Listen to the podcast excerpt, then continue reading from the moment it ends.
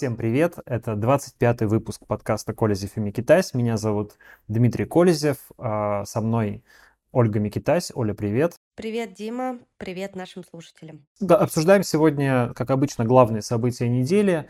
Поговорим про гибель э, флагмана Черноморского флота крейсера «Москва». Поговорим про э, битву за Донбасс, которая может стать главной битвой войны, но пока большой вопрос, состоится ли она вообще. Поговорим про захват э, кума Владимира Путина, э, украинского политика Виктора Медведчука. Обсудим, наверное, кратко расширение списка иноагентов вчера за счет новых звездных э, участников, таких как Екатерина Шульман и Юрий Дудь. Поговорим про преследование активистов и журналистов в России, тех людей, которые пытаются продолжать говорить правду о войне. А, ну, в общем, обсудим, обсудим самые главные события и, может быть, ответим на некоторые ваши вопросы и замечания. А, Оля, с чего начнем? С Москвы? Я начать, наверное, хотела, знаешь, э, с новости о том, что ты написал в своем телеграм-канале вечером буквально вот накануне, что у многих российских журналистов, в том числе и у тебя, пытаются взломать телеграм-аккаунты. И звонки поступают, смс разных номеров. Что это было? Как ты с этим справился? До сих пор ли это продолжается? А, да, я вчера столкнулся с тем, что мне, как и многим другим российским журналистам и некоторым активистам, а, в телефон стали приходить э, огромное количество уведомлений от разных сервисов. И самое тревожное, что от Телеграма, то есть когда вы пытаетесь зайти в Телеграм, а, вам приходит э, пароль двухфакторной аутентификации в Телеграм сообщением, чтобы вы могли зайти с другого устройства. Вот такие а, сообщения повалились в Телеграм. Обычно это говорит о том, что вас кто-то пытается взломать. А, или происходит спам-атака. В данном случае было второе. По иронии судьбы мы как раз э, сидели, ужинали с э, коллегами из другого издания, которые оказались здесь же в Анталье, э, и у них случилось то же самое. То есть мы сидим за столом, разговариваем, э, у нас вечер, какой-то легкий ужин, и вот, значит, мой собеседник э, говорит, что, слушай, у меня валится сообщение в Телеграм, как будто бы меня пытаются взломать. Я беру свой телефон, там то же самое происходит, мне тоже валится сообщение. То есть мы понимаем, что, а, вероятно, это как-то связано с журналистами. Я пишу в большой журналистский чат, где состоит там человек 400 э, или 500. Пишу, ребята, вот у нас такая ситуация, у двух разных журналистов, не особо связанных друг с другом изданий, которые случайно встретились сейчас. А, а у кого-то еще есть такая штука, и мне все, и люди начинают писать в ответ «да», тоже ломают, тоже приходят сообщения, и мы понимаем быстро, что это какая-то ситуация, которая охватила большое количество а, независимых журналистов в России пишем про это в социальные сети, там я делаю пост в Телеграм, в Твиттер э, и так далее. В общем, это становится какой-то новостью. На самом деле, а, судя по всему, это был не взлом, не попытка взлома, точнее, это была просто спам-атака. То есть, э, что произошло? Взяли базу с номерами журналистов, не знаю, политических активистов, как, разных людей, так или иначе связанных с медиа, по всей видимости. Мне потом писали некоторые люди, даже не публичные, которые связаны с медиа, то, что у них была такая же штука. Взяли базу их э, номеров и отдали какому-то роботу, который эти номера э, забивает во всех возможных сервисах, где логин осуществляется по номеру телефона, в том числе в Telegram. То есть что происходит, когда вы забиваете номер телефона в таком сервисе? Вам приходит смс о том, что если вы хотите зайти, то вот ваш пароль. А Точно так же в Telegram, да, если вы попытаетесь зайти, вам зайдете в веб-версию Telegram, введете свой телефонный номер, и вам придет э, пароль э, в ваш Telegram на мобильном устройстве, чтобы типа вы могли залогиниться в веб-версии. Вот ровно это и происходило. То есть просто каким-то роботом много-много-много раз по разным сервисам, там от заказа пиццы до значит, э, каких-то, блин, у меня другой телефон под рукой, даже сейчас не могу вспомнить, что там было, там какие-то парикмахерские, кино, значит, страховки, банки, все что угодно. Очень много раз в подобные сервисы робот посылал номера телефонов, и людям валились смс там 100 штук, 200 штук, 300 штук и так далее. И еще некоторым одновременно шел такой вал звонков, а, тоже с разных а, номеров, и никто не отвечает. Если ты берешь трубку, номер сбрасывается. Я в жизни переживал такую штуку раньше, поэтому она меня, в общем, не сильно удивила. Я с подобным сталкивался. А, только в этот раз все длилось примерно полчаса, а в моем случае в прошлый раз это затянулось на два дня. И, и еще сопровождалось невероятным валом писем, спам-писем в почту, когда тебе просто каждую минуту приходит, там, не знаю, по 50 писем, тоже из разных сервисов, которые а, роботом закидывают твой e-mail. А, ну, такая спам-атака, она мешает э, жить, с ней можно справиться. Я технически научился справляться с этим в почте, и а, это довольно просто сделать в телефоне. Если у вас iPhone, то вы просто можете выбрать функцию «заглушать звонки с незнакомых номеров, и они автоматически будут валиться в неотвеченные вызовы, у вас даже не будет на телефоне возникать сообщение о том, что вам кто-то звонит. Ну и смс просто перевести тоже в беззвучный режим. В общем, и в принципе это решает проблему. Там другой нюанс в том, что вы можете потерять какие-то смс, ну точнее, не увидеть какие-то важные смс, которые вам приходят из э, сервисов чувствительных, там из банковских сервисов или из того же Телеграма или из почты сообщение о том, что кто-то получил доступ к вашему логину, и, мол, если это не вы, то срочно нужно, там, не знаю, обратиться в техподдержку или э, выйти из других, э, выйти из других устройств. Э, но, по-моему, здесь такого не было. То есть это была просто чистейшая спам-атака с не очень понятной целью, с не очень понятным результатом. Не знаю, удалось ли чего-то добиться. В общем, как-то все просто немножко всполошили российских журналистов зачем-то. Случилось это одновременно с публикацией нового списка иностранных агентов, куда вошли в том числе Екатерина Шульман и Юрий Дудь. Э, непонятно, было ли это совпадение по времени случайным или нет. Ну, в общем, был такой эпизод. Что касается меня, то все в порядке. У меня все сети, э, все соцсети, все мессенджеры, все вроде бы цело. Тут есть один важный совет, который всегда следует, э, которому всегда следует прибегать.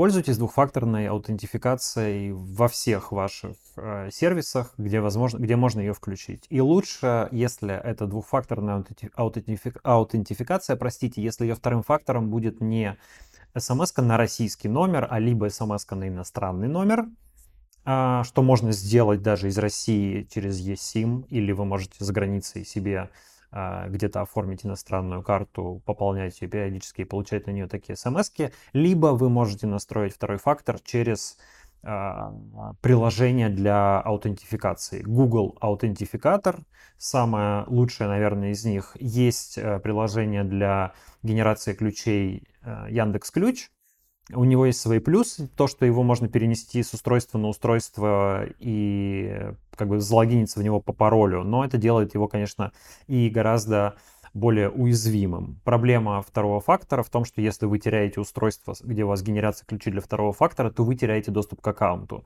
И восстановить его можно только если у вас есть специальные ключи восстановления, которые, как правило, а, записываются на бумажку или распечатываются и хранятся где-то в офлайне в надежном месте.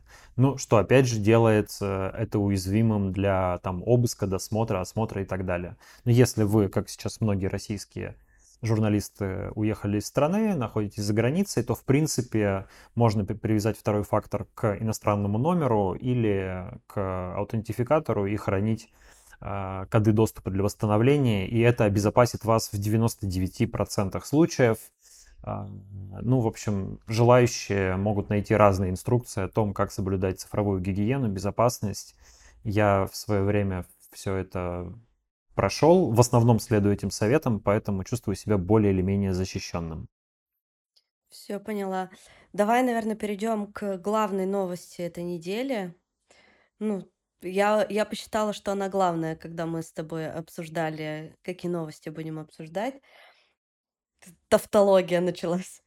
А, по, по, потопление крейсера Москва.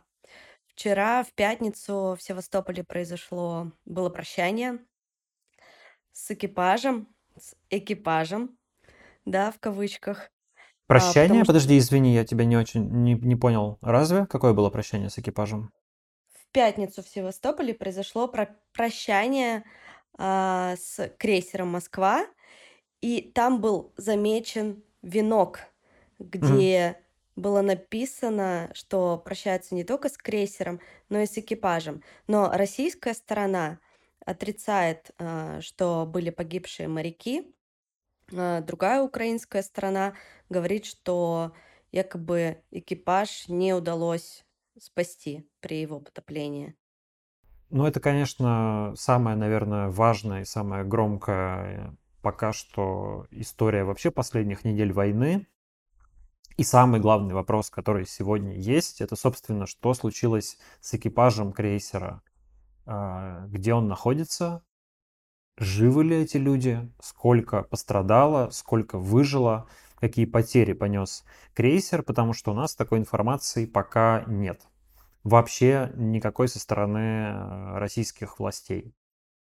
Экипаж крейсера «Москва» составляет в по разным подсчетам от 500 до 700 с лишним человек. А, Ну, предположим, если мы возьмем по минимальной а, планке, что на крейсере было около 500 человек, то мы не знаем, что произошло с полутысячей моряков э, Черноморского флота. Значит, после того, как крейсер был, по всей вероятности, атакован украинскими ракетами «Нептун» вечером 13 апреля, с тех пор прошло уже два полных дня и две ночи, и у нас нет никакой информации о судьбе 500 моряков. А, Я напомню, что на подводном крейсере «Курск» было 118 моряков, и их гибель до сих пор воспринимается как гигантская трагедия и одна из крупнейших э, катастроф российского флота за всю его историю. Если выяснится, что с крейсером Москва погибли а, несколько сотен моряков, то это будет, ну, значительно превосходящий Курск э, национальной катастрофой. При том, что я напомню, что с Курска началось, собственно, правление Владимира Путина. Это была первая такая серьезная катастрофа, с которой он столкнулся, и первая катастрофа, которая показала его, а, которая, скажем так, сбила несколько, испортила его образ, который до этого любовно и аккуратно, последовательно составлялся медиаполиттехнологами, пропагандистами, журналистами, которые обслуживали Владимира Путина и показывали, какой он, значит, а, замечательный, ловкий, умелый а, победитель по жизни и так далее. И вот когда произошла эта катастрофа, то помню 2000 год, Владимир Путин выглядел довольно жалко, знаменитое интервью с Ларри Флинтом, она утонула. Ну, в общем, это было серьезным испытанием для него. И говорят, что после этого Владимир Путин обиделся на все СМИ, э, посчитал, что его предали, что это был какой-то вообще заговор против него. А, Ну, в общем, уже тогда проявлялись, проявлялись признаки паранойи, которые мы а, хорошо видим сегодня. Ну, факт, важный факт в том, что Курск стал таким гигантским и серьезным испытанием. Москва может стать для Владимира Путина еще более серьезным испытанием, потому что а, если выяснится, что экипаж был трагически потерян, то это вызовет вопросы, ну, к самой операции, к командованию операции, к причинам этой войны, а, к состоянию флота, к состоянию армии и в конечном счете к вопросы к Владимиру Путину, потому что на нем лежит личная ответственность за эту войну, это вызовет вопросы и у моряков, и у военных, и у их родственников и так далее. Короче говоря, вызов очень серьезный. Мы не понимаем, что сейчас происходит с экипажем. А, украинские источники утверждали, что было спасено около 50 человек, где находятся остальные, неизвестно. ТАСС сообщал, что э, экипаж крейсера доставлен в Севастополь, но при этом не называлось никаких цифр, сколько человек были доставлены, сколько из них пострадавших, сколько выжило, сколько не выжило. А, судя по информации, которую мы имеем, то есть речь шла о том, что крейсер был атакован ракетами, на нем сдетонировала часть боезапаса. А, мы не знаем, какие именно, какая именно часть боезапаса сдетонировала. Потом появлялось сообщение, что основной боезапас, то есть ракеты, не сдетонировали. А, и поэтому крейсер все-таки не сразу ушел на дно и был шанс его отбуксировать а, в Севастополь или в другую точку, где его можно будет починить. Однако во время буксировки, как утверждается, во время шторма, а, он все же затонул. Хотя при этом люди, которые следят за состоянием погоды в этой акватории, говорят, что никакого шторма в этот момент не было. То есть во время атаки и во время пожара действительно волнение моря было достаточно сильным, но когда крейсер собирались буксировать, э, волнения уже не было, поэтому, возможно, он утонул не из-за шторма, а как раз из-за полученных повреждений. И вопрос в том, а, если такие повреждения были получены, настолько серьезные, то, ну, очевидно, что не могло обойтись без жертв, скорее всего. Какие-то погибшие и раненые есть. Вопрос в том, сколько их, и почему молчит э, руководство Черноморского флота, военно-морского флота России вообще, Минобороны России, Кремль э, и так далее. Что с моряками Москвы? Это непонятно и довольно дико, что мы уже несколько дней не можем получить ответ на этот вопрос. Это же как раз именно тот крейсер, который был э, послан на всем три небезызвестных буквы, да, да, есть очень важное символическое э, такое тройное, мне кажется, значение у этого эпизода. Ну, во-первых, это флагман флота. Это самый большой, самый важный, самый крутой военный корабль, который есть на Черном море и в зоне этой спецоперации у России. Этот корабль потоплен. А, само по себе это мощный такой символический жест. Это пощечина Кремлю, лично Путину, и командующим этим специальной операцией. Во-вторых, этот крейсер носит название Москва, российская столица. Это символ как бы всей российской мощи, которая оказалась гораздо скромнее, чем представлялась до начала войны. Ну и в-третьих, да, а, по сообщениям украинских источников, это один из двух военных кораблей, которые находились возле острова Змеиный а, в тот момент, когда родился знаменитый мем про русский военный корабль. У нас нет достоверных данных о том, что тем самым кораблем, с, ко- с которого э, связывались с островом Змеиный, была именно Москва, а не второй военный корабль. Но, в общем, в народном сознании все равно это уже так. Поэтому, да, это продолжение этого мема, и это очень важно, потому что э, война идет не только на земле, на воде и в воздухе, война идет, конечно, еще и в умах людей, и все эти а, мемы, интернет-истории, а, все эти какие-то образы, которые складываются у людей, у аудитории этой войны, наблюдающей за этой войной, это все, наверное, не менее важно, чем сами военные действия. Но при этом ведь у произошедшего есть еще и военное значение, не только символическое. Хоть сейчас в разных патриотических каналах а, можно прочитать, что, дескать, да это какое-то было вообще старое судно, никому не нужное, 80-х а, годов постройки, до чего вообще о нем переживать, что звучит, конечно, а, довольно смешно, если бы не было так трагично, потому что, ну, что же у вас тогда флагман флота-то был этим старым, никому не нужным судном, да, что ж тогда мы знаем, что ж тогда говорить про другой, про основную часть флота. Но, конечно, это был важный с военной точки зрения а, корабль. На нем довольно мощная система противовоздушной и в том числе противоракетной обороны, которая в данном случае не сработала, которая должна прикрывать другие корабли Черноморского флота. И она могла бы обеспечивать, эта система, а, десантную операцию, она могла бы поддерживать десант. Характерно, что по данным американских изданий, которые традиционно ссылаются на американскую разведку, после а, поражения Москвы другие корабли Черноморского флота поспешили отойти от берега подальше, потому что почувствовали себя уязвимыми. Ну, то есть командование просто поняло, что теперь без системы а, ПРО и ПВО, которая есть у Москвы, которая была у Москвы, а, эти корабли становятся легкими мишенями, поэтому они вынуждены отойти. И эта новая ситуация ставит под вопрос возможность проведения, ну, например, десантной операции в Одессе или в других городах, которые могли бы попытаться атаковать одновременно с земли и с моря. Теперь это становится сложнее, и поэтому э, это не только символическая, но и важная военная победа э, Украины и большое существенное поражение России. Э, и материальное, потому что корабль большой, сложный и дорогой, стоит он по подсчетам Forbes 750 миллионов долларов, что несколько дешевле яхты Дилбар Алишера Усманова и как ни странно, довольно точно совпадает с оценочной стоимостью яхты Шахерезада, которую приписывают Владимиру Путину.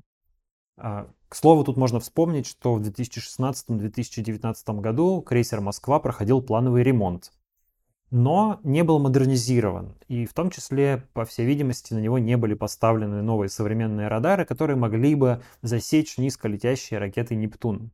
А, а не был он модернизирован, потому что на модернизацию не было денег. Об этом сохранились публикации в журнале «Военное обозрение». Там так и сказано, что вот ремонт произвели, а на модернизацию, извините, денег не хватило. А, но зато хватило на яхты Шахерезата, Дилбар и другие. Ну, получается, что благодаря сложившейся ситуации э, Украина укрепила свои позиции и моральный дух. Я видела вчера фотографии, что в Киеве очереди выстраиваются за марками. Там выпустили специальные марки по поводу того случая на острове Змеиный. И люди в очереди за ними стоят. Ну, то есть насколько моральный дух поднялся, и плюс еще укрепились позиции благодаря этому. Ну, по сути, да. А, знаменитый а, комментатор Арестович говорит, что Россия, по сути, проиграла войну с потерей этого корабля. Возможно, это некоторое преувеличение, конечно, но это очень серьезный такой сдвиг в ситуации. И это ставит под сомнение, как мне представляется, может ставить под сомнение и перспективу а, большой битвы за Донбасс. Потому что никто не ожидал что будет потеряна Москва, что будет потерян флагман флота. И в этой ситуации уже становится неочевидным исход и того большого сражения, которое, кажется, Владимир Путин пытается навязать Украине. Как в учебниках истории, как в 19 веке, как в 20 веке, большое генеральное сражение с кучей танков, с авиацией, с пехотой, бегущей в атаку и так далее, которые должны решить итог этой войны. Мы сейчас об этом обязательно поговорим. А, давай только напомним то, что, ну, во-первых, если вы смотрите наш стрим, то поставьте лайк стриму. Мы приветствуем ваши комментарии, ваши реплики в нашем чате. А, у нас довольно много сейчас зрителей, и спасибо всем, кто оставляет комментарии. Если вы хотите поддержать подкаст, то ссылки на Patreon и на Boosty, Patreon для иностранных карт, Boosty для российских карт есть в описании нашего видео и будут в описании нашего подкаста, когда он появится в аудио. И вы также можете подписаться в Apple подкастах на платную версию нашего подкаста для платных подписчиков на всех платформах. Мы делаем бонусные выпуски. В прошлый раз я рассказывал про опыт своей а, эмиграции в Турцию, краткосрочный. В этот раз на этой неделе Оля рассказывает про опыт своей иммиграции в Грузию. Этот бонусный выпуск уже записан, мы скоро его выложим. Ну что, Оль, переходим к битве за Донбасс. Да, давай перейдем. А, ты знаешь, вот такой момент тоже хотела уточнить. А, значит, мы с тобой неделю назад говорили о том, что даже уже, по-моему, полторы недели назад а, о том, что отходят войска а, от Киева, да, с этого направления, и все концентрируются а, на Донбассе. И вот прошло, получается, две недели там с момента Бучи, да, ровно две недели прошло. И все это время каких-то вот прям серьезного какого-то накопления, да, серьезных каких-то битв не было. получаешь, получается, что сейчас происходит именно а, накопление войск э, со всех сторон Дон- Донбасса, правильно? И мы ждем какую-то, ну, по отзывам, по комментариям, которые я читаю, по разным источникам, что ждем какую-то сумасшедшую мясорубку в этом направлении. Плюс начались провокации э, в южных областях. А, тут именно про Белгородскую область, да, где и другие области, э, где ввели желтый режим террористической опасности. То есть я себе представляю это так, что сейчас а, будут происходить провокации на российской стороне. Ну, мне кажется, что так и будет. Именно русскими. Чтобы у них был как бы такой, а, знаешь, тоже подъем, ответочка и оправдание для того, чтобы со всей мощи дом- дон- бомбить Донбасс и те территории, которые э, сейчас там Харьков и города рядом с ним. Ты знаешь, у меня нет а, четкого понимания, являются ли происходящие в южных областях России провокациями или реальными ударами там, диверсионных групп, а, вертолетов Украины, ВСУ Украины, авиации, якобы уничтоженной украинской. А, честно, я не понимаю, для этого довольно мало информации. Украина действительно опровергает свои, а, свои удары по этой территории и говорит, что Россия может использовать это для подготовки общественного мнения к, к массовой мобилизации или какой-то сравнительно массовой мобилизации. Или, может быть, даже объявление войны. У нас ведь война не объявлена, Украине, да, мы же проводим специальную операцию, а не войну. Но вот, дескать, ситуация уже подходит к, такой, к такому пределу, что для вот этой самой битвы, о которой мы с тобой разговариваем, гипотетической, нужны большие ресурсы, нужны большие резервы, нужно мобилизовать большое количество людей, техники и так далее. И здесь уже не обойтись без реальной мобилизации, реального военного положения. Но чтобы его оправдать, как-то нужно объяснить, а почему это ну, какая-то шла спецоперация, вроде бы говорили, что она пройдет быстро, хирургически точно там будут уничтожены нацбатальоны и так далее, но как-то это все затянулось, ушло куда-то не туда, и теперь мы уже вдруг вступаем в войну. А почему война-то вдруг? А, войны люди на самом деле боятся, кстати, продолжают говорить это в соцопросах. Спецоперацию не боятся, именно поэтому она так и называется, а войны бы им вовсе не хотелось. И, ну, чтобы объяснить, откуда берется война, откуда она взялась, может быть, вот и нужны вот эти а, взрывы в Белгородской э, области, в Курской области и других. Но, опять же, я не могу это утверждать однозначно. Может быть, это реальные атаки э, там, украинских диверсантов. Сейчас уже ничего нельзя исключать. Но смотри, давай еще прежде чем мы поговорим об этом, я бы хотел на пару вопросов все-таки в чате ответить. Спасибо, что здесь напомнили про вещь, которую мы не сказали, говоря про ракетный крейсер «Москва». Мы же еще не знаем, какое оружие затонуло с, вместе с ракетным крейсером. То есть более позднее сообщение Минобороны утверждало, что а, основной боезапас не сдетонировал, то есть ракеты. И сейчас самый главный вопрос, есть ли там ракеты с ядерными боеголовками. Ракеты а, П-1000, «Вулкан», которые находятся на вооружении на этом крейсере, они теоретически могут нести ядерные боеголовки весом 350 килограммов. Вероятно, это тактическое ядерное оружие, насколько я понимаю.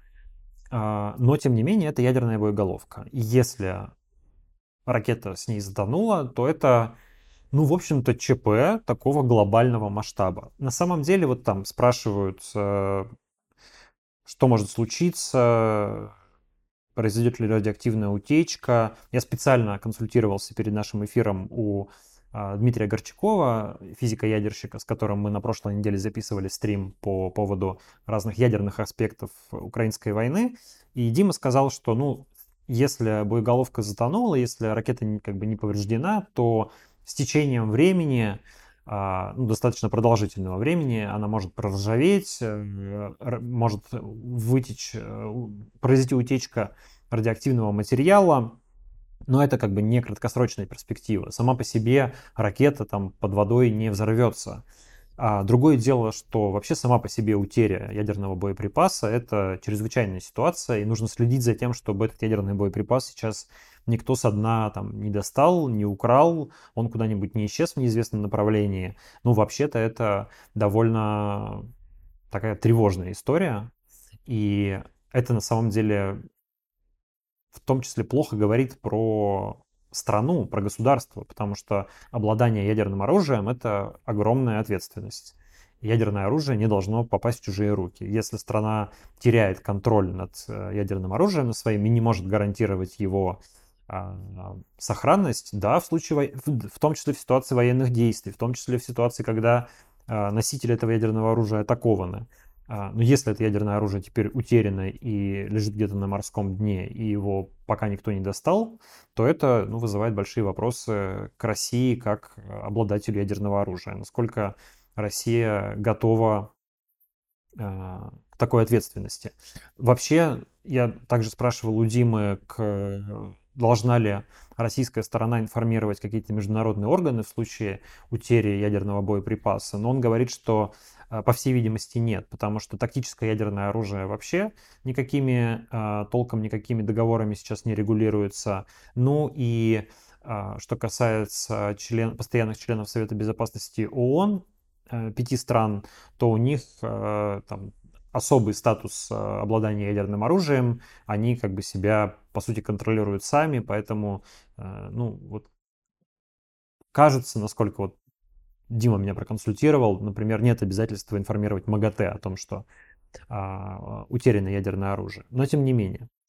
А, и еще все-таки в завершение разговора про крейсер «Москва», то, что забыл сказать, э, конечно, я думаю, что из этой ситуации должны делаться выводы, и в том числе выводы о том, как, как коррупция и как непрозрачность разных военных процедур могла повлиять на эту ситуацию.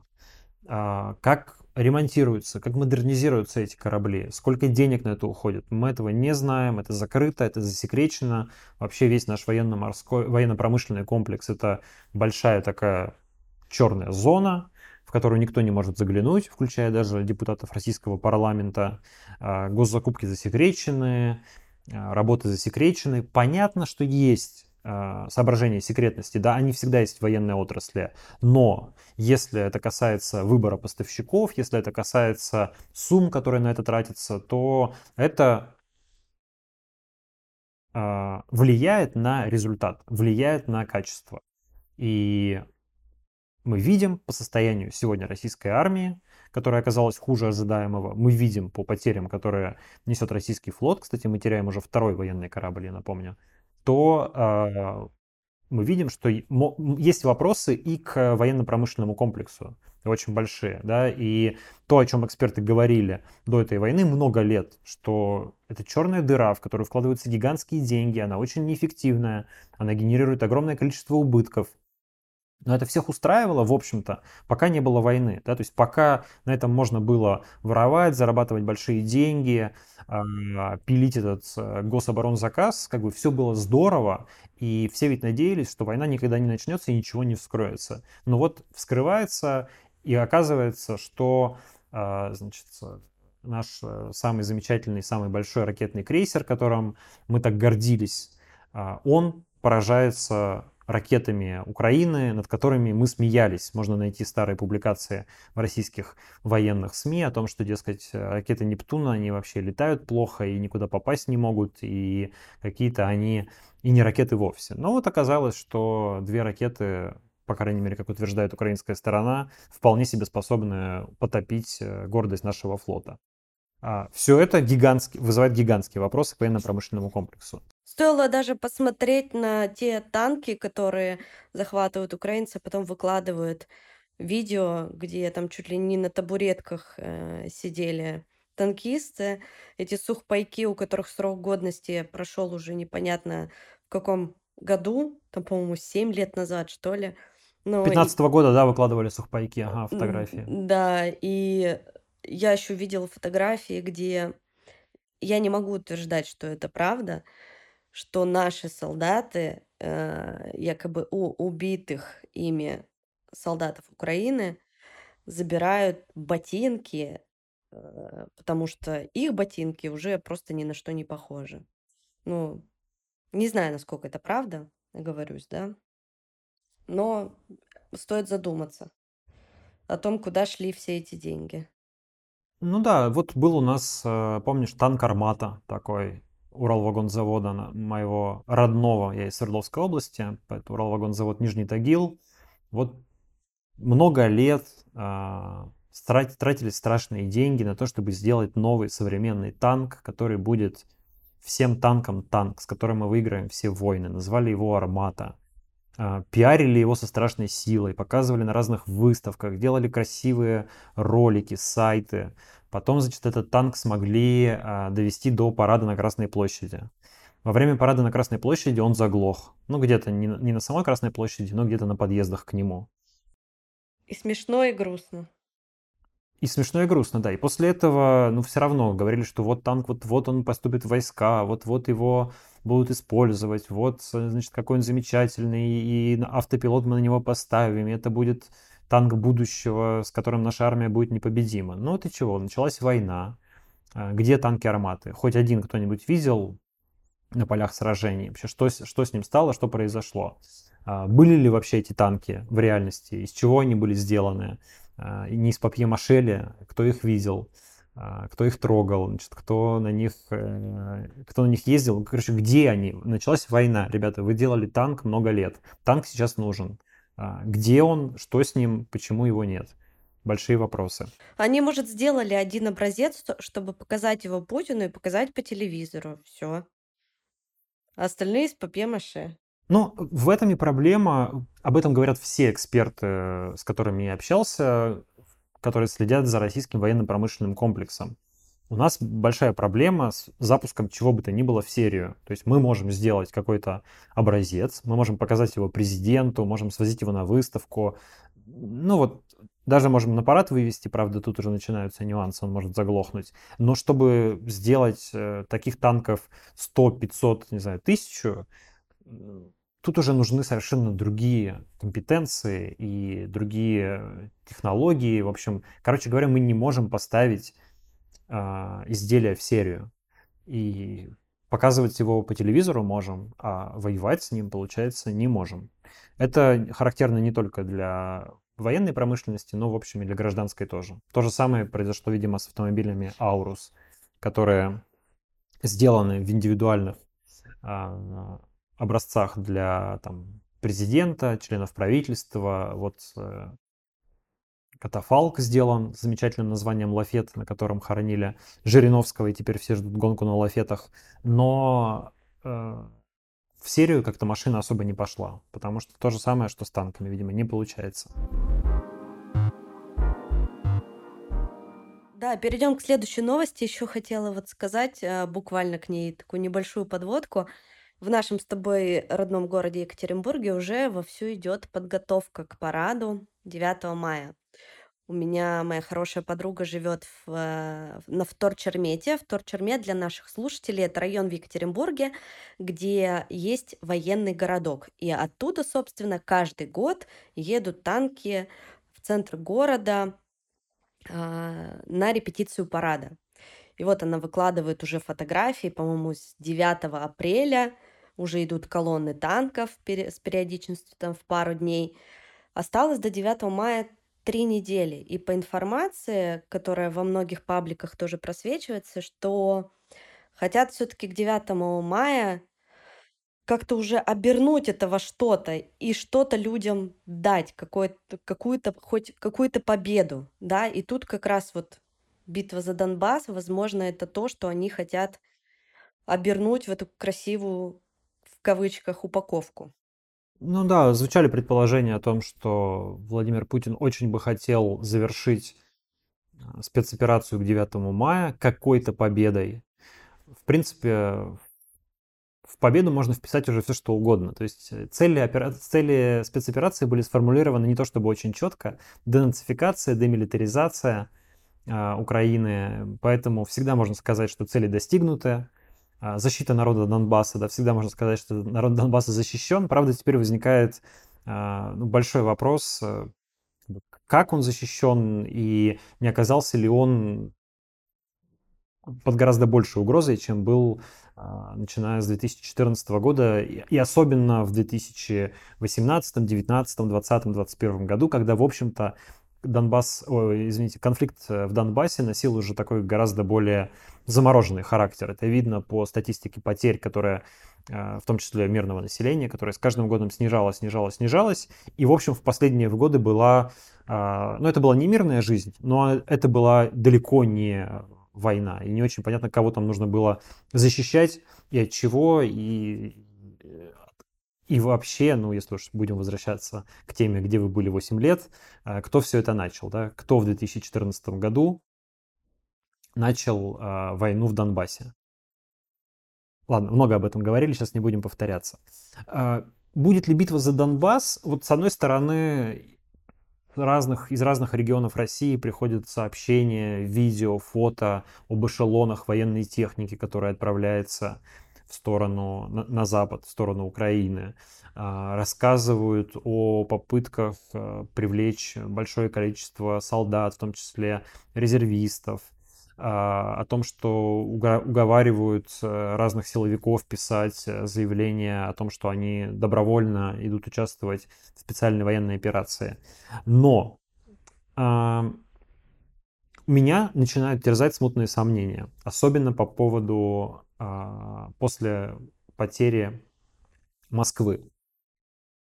По всей видимости, ресурсов у России для большой а, протяжи... и достаточно протяженной а, схватки за Донбасс этих ресурсов может и не быть. Есть явные проблемы с некоторыми видами вооружений, продолжаются проблемы с логистикой. А, у нас номинально еще довольно много танков, даже если мы, правда, потеряли около 200 танков, как сообщают некоторые западные источники, ну, всего их у России больше тысячи. А, то есть потеряно, конечно, немало, с одной стороны, ну, вроде бы еще есть много. Но в каком состоянии эти танки? А, что это за танки? Насколько они модернизированы? Насколько они современные? А могут ли они вообще доехать э, до, значит, э, до, до поля, до места сражения, и что там с ними будет происходить, мы точно не знаем.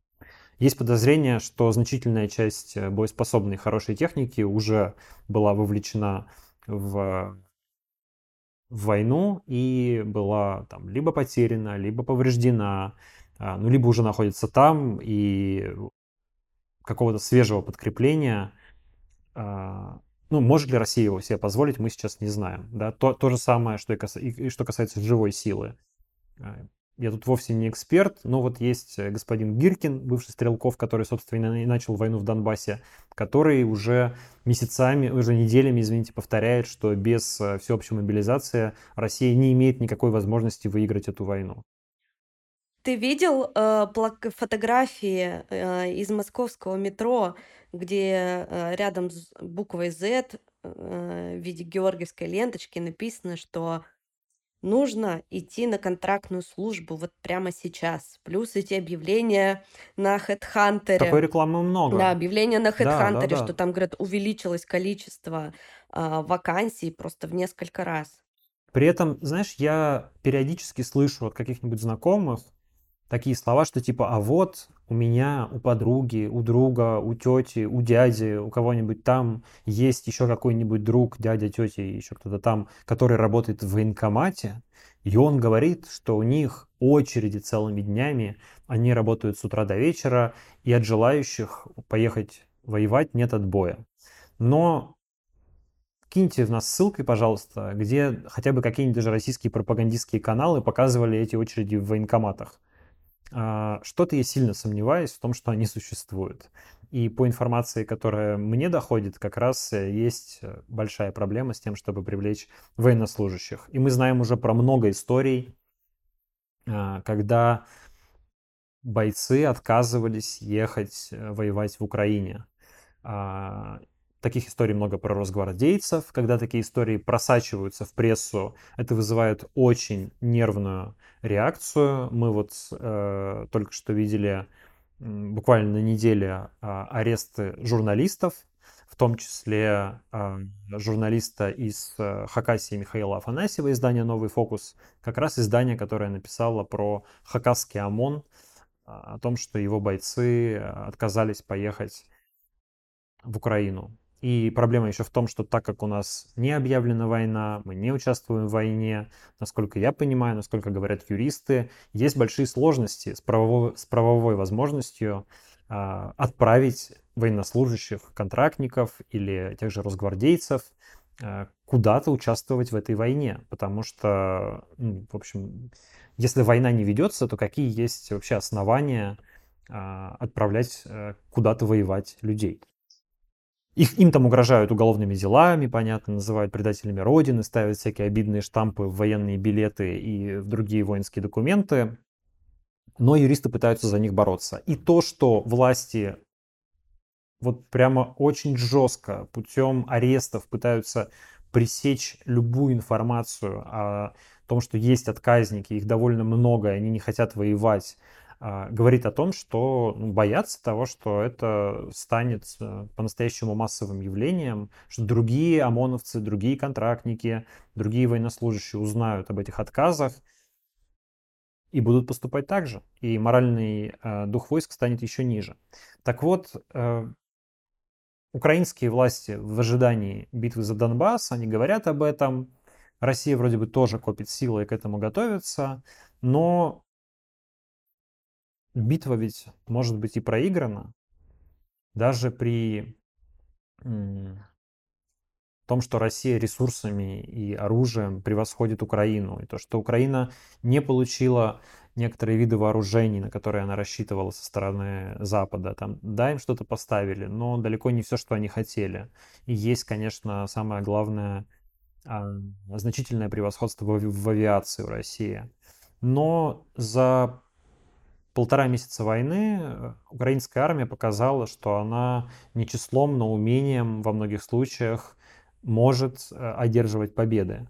Представим, что Россия собрала те силы, которые она готовит для этой финальной битвы за Донбасс. Владимир Путин, сидя в своем бункере, начитавшись учебников истории, представляет себя значит, э, маршалом Победы, который сейчас устроит э, Курскую битву, разгромит нацистов, и тогда уже значит, враг побежит, можно будет брать Киев э, и так далее. Ну или по, хотя бы а, брать Донбасс, да, расширять границы Донецкой и Луганской народных республик до границ административных областей.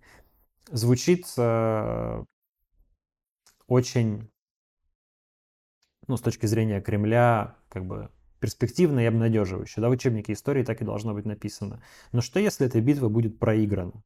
Что, если украинцы хитростью, технологиями, с помощью данных э, иностранной разведки, с помощью коварных турецких беспилотников Байрактар, с помощью своего э, завидного э, духа, морального состояния, что если они одержат победу? Что если они э, не будут э, принимать навязанную им большую битву, а с помощью тактики множественных жалящих ударов э, будут, не знаю, еще неделями а, обескравливать российскую армию и лишать ее какой-то надежды на победу.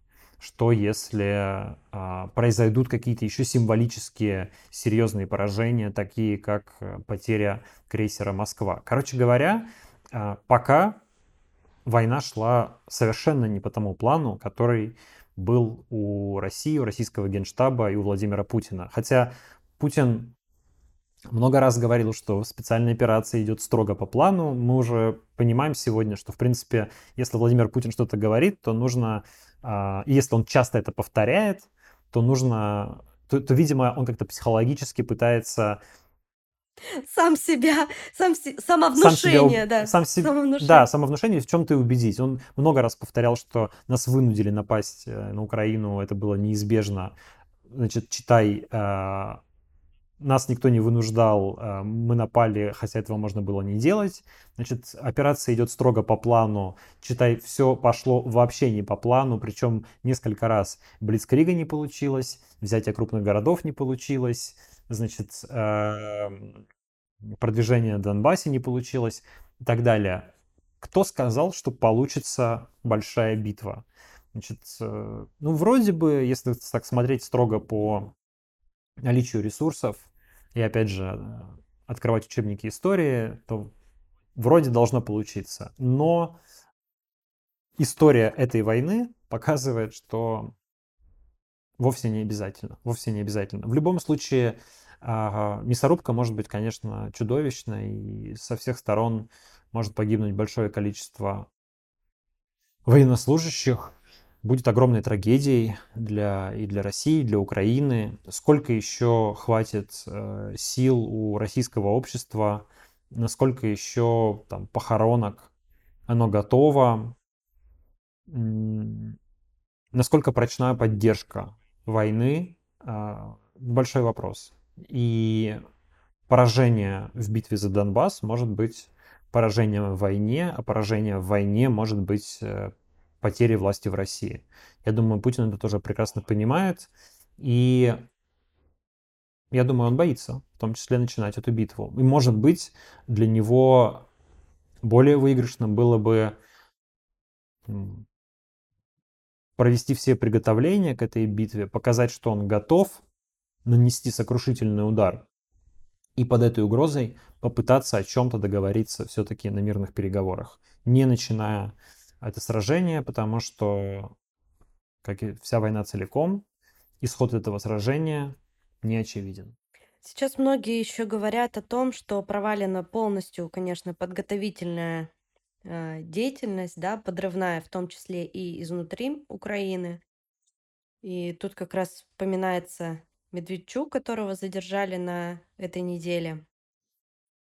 А, и Песков по этому поводу сказал, что ничего не... Даже я тут себе цитату его выписала. Медведчук не является гражданином РФ, он не имеет никакого отношения к специальной военной операции, поэтому, ну, смысл тут про него разговаривать и вообще обсуждать его фигуру и спасать его из лап СБУ и менять его на кого-то. Но все прекрасно понимают, какую роль играл Медведчук во всей этой истории. А я, кстати, не очень понимаю, какую роль он на самом деле играл. Я лично нет. Да, может быть, они как раз не хотят его спасать сейчас, потому что он провалил изнутри вот эту подготовительную операцию. Ну вот да, а, мы знаем как бы такую легенду про, про Медведчука, что типа он там кум Путина. А, ну что такое кум? Путин крестил Крестный? его дочь в 2004 году, да, очень давно это было. А, они, насколько мы знаем, не какие-то там близкие друзья, чтобы много времени проводить вместе, что Путин как-то ему очень доверял. Ну, то есть, да, конечно, это пророссийский политик, на которого э, Кремль делал ставку и возлагал большие надежды, и Медведчук обладал и обладает, ну, до последнего времени обладал определенным влиянием в Украине, был такой консолидирующей фигурой для пророссийских сил, которые, да, безусловно, оказались э, менее популярны, чем ожидали в Кремле, э, что показал ход этой войны и то, что украинское население вовсе не поддерживает Россию. И как есть претензии к, по всей видимости, у Кремля к собственным разведчикам, смотри там историю про пятое управление ФСБ, ходят слухи о чистке, в котором а, политических менеджеров, смотри слухи значит, о Владиславе Суркове, который якобы под домашним арестом. Не факт, что правда, да, но явно в какой-то опале, потому что нигде публично не выступает, не появляется и так далее. Точно так же могут быть, конечно, вопросы, и не должны быть и к украинским политикам, в том числе к Медведчуку, которые, ну, ведь много лет убеждали, что они успешны, эффективны, что в Украине страх как любят русских и готовы, по крайней мере, в некоторых регионах отдаться, встречать да, караваем, встречать с караваями. Вот. Но, а выяснилось, что все это не так. А, тут А сколько бюджетов было на это заложено из Ой, да, наших налогов? да, вот мы уже увидели, сколько там, 32 квартиры арестовали у Медведчука, и сколько-то домов и других богатств. Это еще только, наверное, вершина айсберга, э, э, то, что мы знаем. Короче говоря, э, да вовсе не факт, что Владимиру Путину вообще хочется спасать Медведчука, и он считает его каким-то важным и полезным в нынешней ситуации человеком. То есть с точки, как бы с функциональной точки зрения, ну зачем он особо нужен сегодня, сейчас? А, только чтобы не что-то не рассказал, ну я не знаю, может ли что-то такое Медведчук рассказать на допросах, э, чего как бы не знают или не понимают о Владимире Путине. И какая бы информация не всплыла, как она существенно изменит э, ход войны, например, да, или дальнейшие отношения с Россией, не очень понятно. Ну, даже если он там сейчас отречется от Путина, даст какие-нибудь э, признания, скажет, что он видел, как Путин а, значит, ест младенцев, то ну, скажут, что эти... Я только хотела сказать, ты да, читаешь ска- скажут, что эти показания добыты под пытками, и верить им нельзя. А, тут другой вопрос. Путин действует в пацанской логике, в такой, и пацанская логика говорит, что нужно защищать своих и выручать их из беды. И элита, которая внимательно наблюдает за Владимиром Путиным, но она смотрит же и за тем, как он поступает с теми людьми, которые считаются его протеже. И если сдать человека, который считался твоим, а, отказаться менять его, пытаться как-то вызволить, ну, в общем... Вопросики. В следующий раз, может быть, он и нас не спасет. Он и нас не а спасет. зачем мы так за него топим тогда? Да, поэтому это в том числе вопрос как бы репутации, вопрос твоей иерархии в стае. Ты вожак, который готов а, ты альфа-самец, который готов, значит, впрягаться за бета-самцов, э, когда они в опасности, патронировать им, быть их э, покровителем, или ты сдаешь своих а, своих э, протеже в случае какой-то опасности. Вот. Поэтому только с этой точки зрения, мне кажется, я, мне, я, не, я не думаю, что у Медведчука есть какой-то сейчас такой важный э, функциональный смысл для Москвы. Так, ну что с тобой мы еще должны обсудить? А, Сашу э, Скочеленко, которую отправили в СИЗО до 1 июня за размещение ценников, а, за замену ценников а, в перекрестке. А, И, кстати, про эту ситуацию я так поняла, что из этой новости, что это кто-то увидел в магазине что какая-то покупательница другая, и сообщила об этом в администрацию магазина. И таким образом Сашу потом отследили по камерам. Ты не читал про это? Да, так было? Я не знаю, если честно, я, я э, про это не читал. Я вчера больше следил даже, наверное, за историями про... Ну и вообще на неделе следил за историями про аресты журналистов. А, хотя Саша, как я понимаю, тоже имел отношение, по крайней мере, раньше к журналистике, потому что работала вместе с изданием «Бумага», а, к которому я отношусь очень хорошо и знаю, что ребята из «Бумаги» сейчас очень там переживают за Сашу и всячески стараются ей помочь. Ну, вообще все эти аресты, а, происходят ли они по доносам, не по доносам? Доносы, конечно, отдельная ужасная история, какая-то просто совершенно мерзейшая, вот выяснилось, что наше общество даже хуже, вероятно, чем в 70-е 80-е годы, а находится где-то в 30-х. По крайней мере, часть членов этого общества. Прямо невозможно помер... поверить, что это в 21 веке происходит. В 2022 году. Ну, так слушай, э, родители ну, пишут, ну, роди... родители пишут э, доносы на детей. Страшные вещи, дел... Страшные вещи делает телевизор, конечно, с головой. О, мне сегодня моя коллега писала в Фейсбуке а, смешной пост про... Сейчас найду его и зачитаю. Про пропаганду. Очень хороший, кстати. Сейчас, секунду. А, у нее муж работает в скорой помощи. И она вот такой пост написала. Сейчас найду, секунду. А, муж работает на скорой. Рассказывает. Сегодня им поступил вызов. Со слов заявительницы, на крыше лежит ее сильно избитый сын, 27 лет. Слышны только его стоны. По информации женщины, сына избили граждане Украины, которые могут до сих пор находиться на крыше. На крышу не попасть и есть угроза жизни. Приезжают. Полиция и скорая. Сын на работе. Украинцев никаких нет. только сама заявительница и работающий телевизор. Вся история с избиением, как выясняется, произошла у нее в голове. Вызвали дурку. Вот до чего людей пропаганда доводит. Пишет моя коллега. Вот. Но, в общем, есть разные люди с разными психическими состояниями, и, безусловно, то, что происходит в телевизоре, действует на людей по-разному. Я помню, 2014 год, то у многих крыша поехала, а сейчас -то уж мама не горюй, конечно.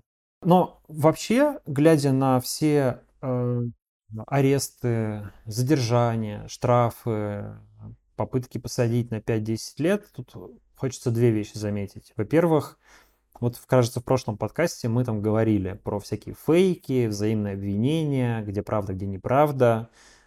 Очень простой способ понять, какая страна врет, а какая страна не врет. Вот какая страна э, закрывает СМИ, преследует журналистов и, э, и сажает в тюрьму за публикации о том, что, не знаю, росгвардейцы отказались ехать участвовать в спецоперации. Вот к той, к той стороне гораздо больше вопросов по поводу достоверности информации, которую она дает. Потому что когда говорят, ой, западные СМИ тоже все врут, значит, и в Буче они там все, не знаю, напридумывали, и всего этого не было, слушайте, ну, западные СМИ существуют в свободном мире, где информация распространяется свободно. Мы сегодня живем в жестко цензурированном российском информационном пространстве. Уже открыто Маргарита Симонян требует ввести цензуру, а по факту цензура, безусловно, уже введена. Заблокированы все независимые российские СМИ. А, и уже даже представителей маленьких региональных СМИ, которые пытаются рассказывать какую-то правду об этой войне и поднимают какие-то такие темы, а, бросают в тюрьмы. Художников, активистов, которые делают ну, достаточно безобидные акции, да, заменить ценники в магазине на информацию о войне, там, о, о гибели российских военнослужащих, о подорожании продуктов. Антивоенная акция, но обычная антивоенная акция довольно безобидная. Никто не пострадал, никого не убили, э, имеется в виду в ходе этой акции. Даже в, ни в какого росгвардейца не угодил пластиковый стаканчик. Человеку светит от 5 до 10 лет. Как бы вдумайтесь вообще, в каком просто чудовищно, в какой чудовищной ситуации мы живем, мы оказались. И как власть боится а, любого слова против. Как власть боится, что иллюзия вот этой вот всемирной поддержки, ну, всемирной, в смысле, всероссийской поддержки спецоперации разрушится, если газета «Новый фокус» из Хакасии будет дальше публиковать информацию о том, что разгвардейцы отказались ехать воевать, если петербургская художница будет размещать ценники в магазинах с информацией о спецоперации, если а, значит, Юрий Дудь и Екатерина Шульман будут э, дальше свободно рассказывать о том, что они думают по поводу происходящего, по поводу российского общества и так далее. Это я про новый список иностранных агентов, конечно. Поэтому, ну, все же, все же довольно очевидно, как на самом деле, насколько на самом деле власть уверенно себя чувствует и что она думает про поддержку своих граждан. Она понимает, что поддержка это дутая, не настоящая, а, во многом организованная сверху административно. И мы знаем, что социологи проводят, э, кремлевские социологи проводят сейчас большое количество вопросов, где пытаются в том числе понять, мне просто скидывали анкетные листы, которые дают, э, например, учителям в школах Мурманской области. Опрашивают их по поводу того, что они думают про спецоперацию, как меняется их отношение и на каких условиях, как они считают, эта спецоперация могла бы закончиться. Что говорит о том, что власть пытается прощупать общественное мнение да, и понять, какой результат примет э, российское общество. То есть если сказать, что вот Украина не вступает в НАТО, и это победа, а, реальная победа в этой войне. Общество с этим согласится или нет? И вообще общество хочет войны до победного конца или общество, или общество готово уже на любой мир, лишь бы этот э, кошмар не продолжался, лишь бы цены не росли каждый день, лишь бы люди не погибали и так далее. Ну а насколько можно верить этим социологическим опросам, если народ, может быть, даже элементарно боится честно отвечать? Он прекрасно видит, что происходит, и знает, что если он ответит Так-то он лишится, ну, ответит правду, например, как он думает на самом деле, он лишится работы, к нему придут домой, ему выпишут огромный штраф, его посадят в тюрьму. Да, конечно. Есть такой проект «Хроники» э, социологические. Это социологи, которые работают анонимно, и они за донаты сейчас проводят опросы общественного мнения. Э, это профессиональные, хорошие социологи. Я знаю некоторых из них, которые в этом участвуют, э, и могу доверять их работе. Их отчеты публикуются на сайте э, Do the Russians Want War? Хотят ли русские войны? По-моему, так он называется. В том числе Алексей Меняйло участвует в распространении этой работы. Я читал их последний отчет. Довольно интересный. А, там говорится, что примерно две трети, если я правильно помню, опрошенных отказываются отвечать на вопросы о спецоперации. А, и исследование а, мне показалось интересным, знаешь, в каком аспекте? Они смогли выделить два ядра среди опрашиваемых. Это как бы убежденные пацифисты и убежденные милитаристы. А убежденных пацифистов они насчитали примерно 6%, а убежденных милитаристов 16%.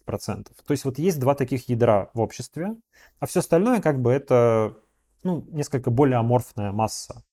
А убежденных милитаристов их больше, но тоже, понимаете, это не 70%, это не 80%, это 16%.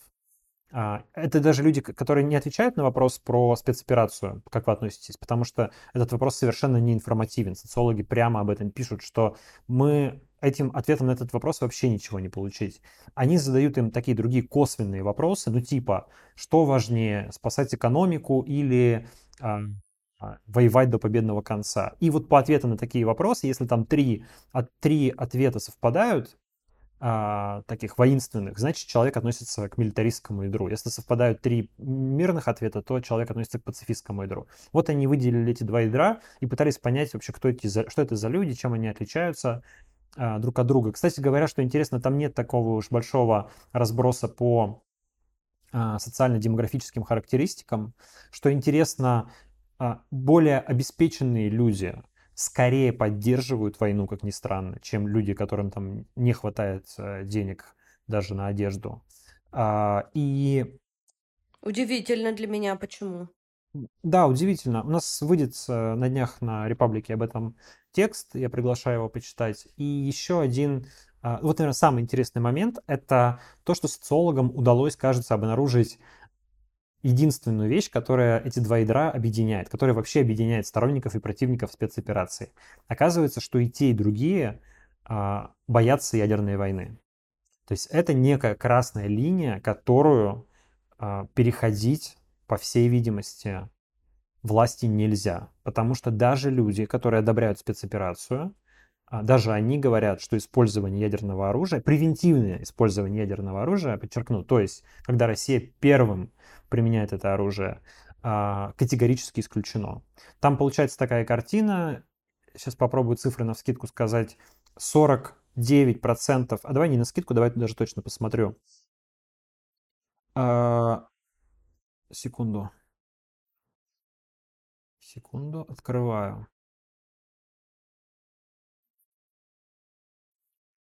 Цифры получаются такие.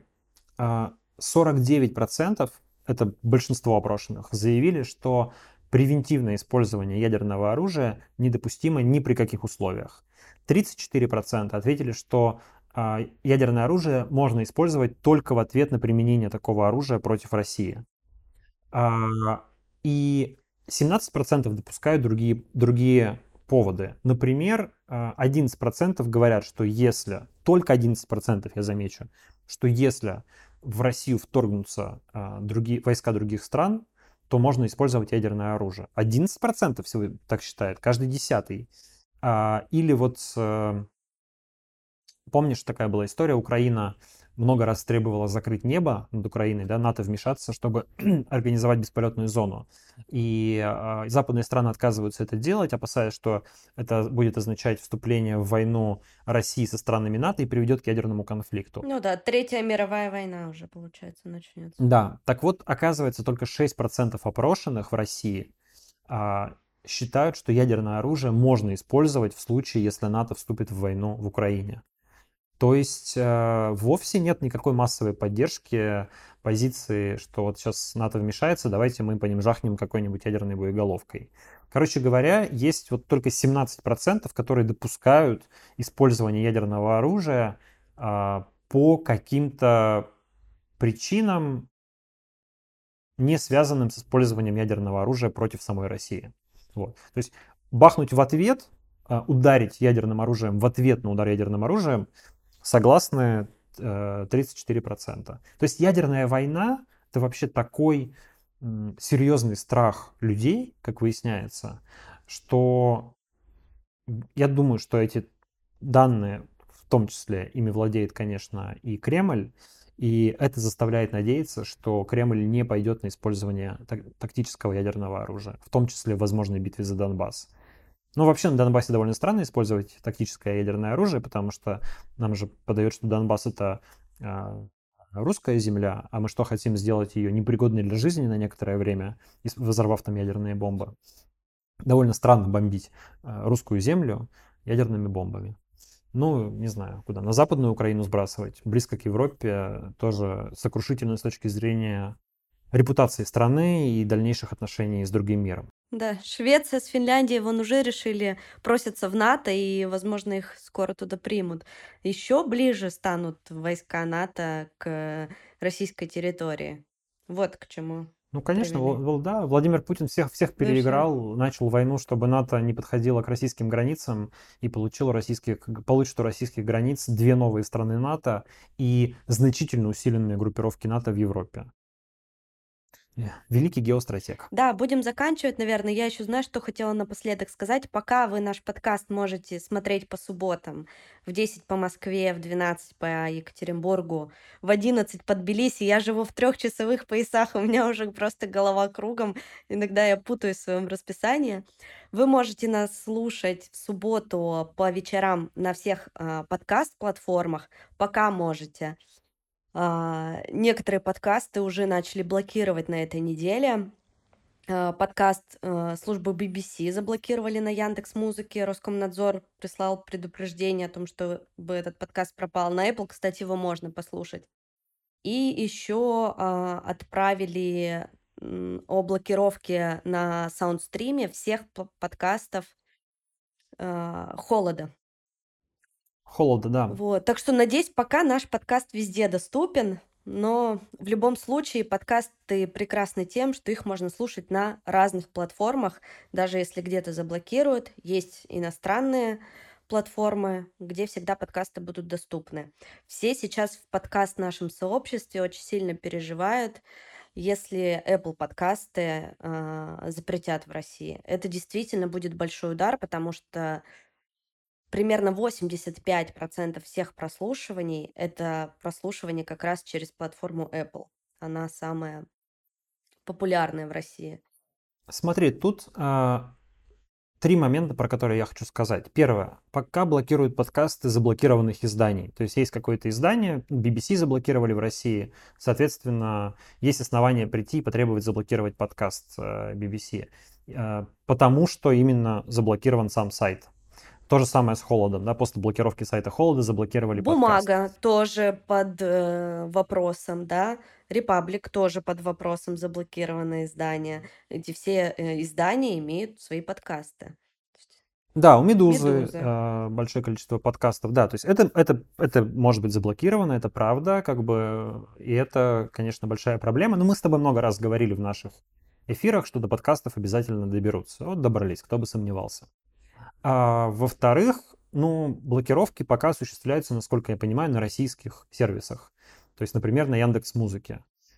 Яндекс Музыка не является, как ты сама знаешь, э, большой площадкой для подкастов. То есть это дополнительная площадка, ну, важная, полезная, хорошая. Спасибо, что она есть, но подкаст, который заблокирован на Яндекс Музыке, если он продолжает существовать в Apple, там, в Google, на других платформах, то, в общем, его спокойно можно слушать и это не такая уж и большая проблема. Это второе. И третье, я сильно сомневаюсь, что они решатся заблокировать Apple, а, что они потребуют заблокировать э, Apple подкасты, например, да, или потребуют заблокировать у Гугла что-то. Потому что Это риск ухода Apple из России, это риск э, блокировки, не знаю, магазина Apple, это большое социальное напряжение, потому что, ну, люди, жизнь людей сегодня сильно связана со смартфонами, и мы видим, какую, как, как тревожит э, и людей, и власти, э, например, удаление приложений банков из магазинов. Это как бы серьезная проблема. Мне кажется, что ради подкастов с Apple ссориться не будут. Ну вот смотри, мы с тобой месяц назад, например, не могли даже представить, что Инстаграм станет экстремистской организацией. Что мы имеем сейчас? Инстаграм экстремистская организация. Но с другой стороны, а, мы с тобой и вся Россия уже несколько месяцев говорим про то, что скоро заблокируют YouTube. Скоро заблокируют YouTube. И мы уже слышали 38 китайских предупреждений от э, Роскомнадзора, что все, дальше это терпеть невозможно. Вот вы уже нарушили, перешли все красные границы, завтра мы вас заблокируем. Но YouTube до сих пор не заблокирован. И вчера глава э, СПЧ Валерий Фадеев говорил смешные вещи, что надо заблокировать YouTube. Но вот мы тут подумали и решили, а если мы его заблокируем, то как же мы будем продвигать собственную повестку? Поэтому пока, в общем, что-то не блокируем. А, YouTube боятся заблокировать. Я тоже, мы много раз про это говорили, я еще раз повторю. А, по трем, наверное, причинам. Первое. Социальное напряжение – много людей смотрит YouTube, далеко не только политику, много детей смотрит YouTube, родители будут недовольны, будут недовольны большое количество людей, которые смотрят там ролики про охоту, рыбалку, а, развлекательный контент, все что угодно. Как пич торт. Да, злить да. людей не хочется, люди и так не очень добры, потому что цены сильно растут. Второе. А, блокировка не факт, что к чему-то приведет, потому что Инстаграм заблокировали, аудитория упала, но она упала не в 10 раз. То есть и большое количество людей продолжает пользоваться Инстаграмом. Можно долго грозить YouTube блокировкой, но когда ты уже его заблокировал, то потом уже грозить бессмысленно. И тогда уже на YouTube может происходить вообще все, что, все, что угодно. YouTube уже не будет там, не знаю, удалять, ну, выполнять вообще никакие просьбы Роскомнадзора. И третье, а, YouTube тесно связан с Гуглом. И есть большие опасения, что если попытаться заблокировать YouTube, то Google уйдет из России а уход Гугла может сильно повлиять на интернет-инфраструктуру. И будет удивительно узнать, какое количество разнообразных сервисов, важных для государства и для российского общества, у нас завязано на инфраструктуру Гугла. Вот я думаю, что в том числе поэтому, возможно, опасаются блокировать YouTube. Так что, а, и, ну, и с Apple такая же история. Там нет такой зависимости инфраструктурной от, от Apple, но есть довольно большая социальная зависимость, потому что много россиян пользуются а, айфонами, много приложений, и я думаю, не хотелось бы это терять. Ну, что, точно не ради подкастов. Все-таки у подкастов, при всей нашей к ним любви, не такая большая аудитория. Я так предполагаю. Ну что, будем заканчивать на этом? Да, да. Давай заканчивать. Э, спасибо большое, что были с нами больше часа сегодня. Мы прям с тобой много разговаривали. Спасибо тебе за ответы на мои где-то, возможно, глупые даже вопросы. Да, я напоминаю всем, кто, возможно, смотрит нас в первый раз. У нас с Димой такой тандем, что я его спрашиваю, допытываю и узнаю все, что мне непонятно, потому что мне много что непонятно, даже после всех источников, которые я прочитала. А Дима все раскладывает по полочкам для меня и для наших слушателей-зрителей. Ну, Диме тоже многое непонятно. Давайте прямо говорить. Мы с вами Ну, больше, живем... чем мне, все равно. Мы с вами все живем как бы в мире, где очень много разной информации, и э, мы вместе с вами пытаемся пробраться через э, эти информационные дебри. Э, я профессиональный журналист, поэтому у меня просто может быть чуть больше навыка и опыта работы с этим. Ну и, и, и сформировано какое-то мнение, которым я делюсь. Вот только-то и всего. Но если вы нас слушаете, если вы с нами, то спасибо вам. Еще раз говорю, что поддержать подкаст можно на Патреоне, на Бусти. Ссылки есть в описании видео, в описании подкаста. Подписывайтесь, ставьте оценки, пишите комментарии. Мы благодарны вам за то, что вы с нами. Пока. Да, пока. Пока, Дима. Пока всем. Пока всем.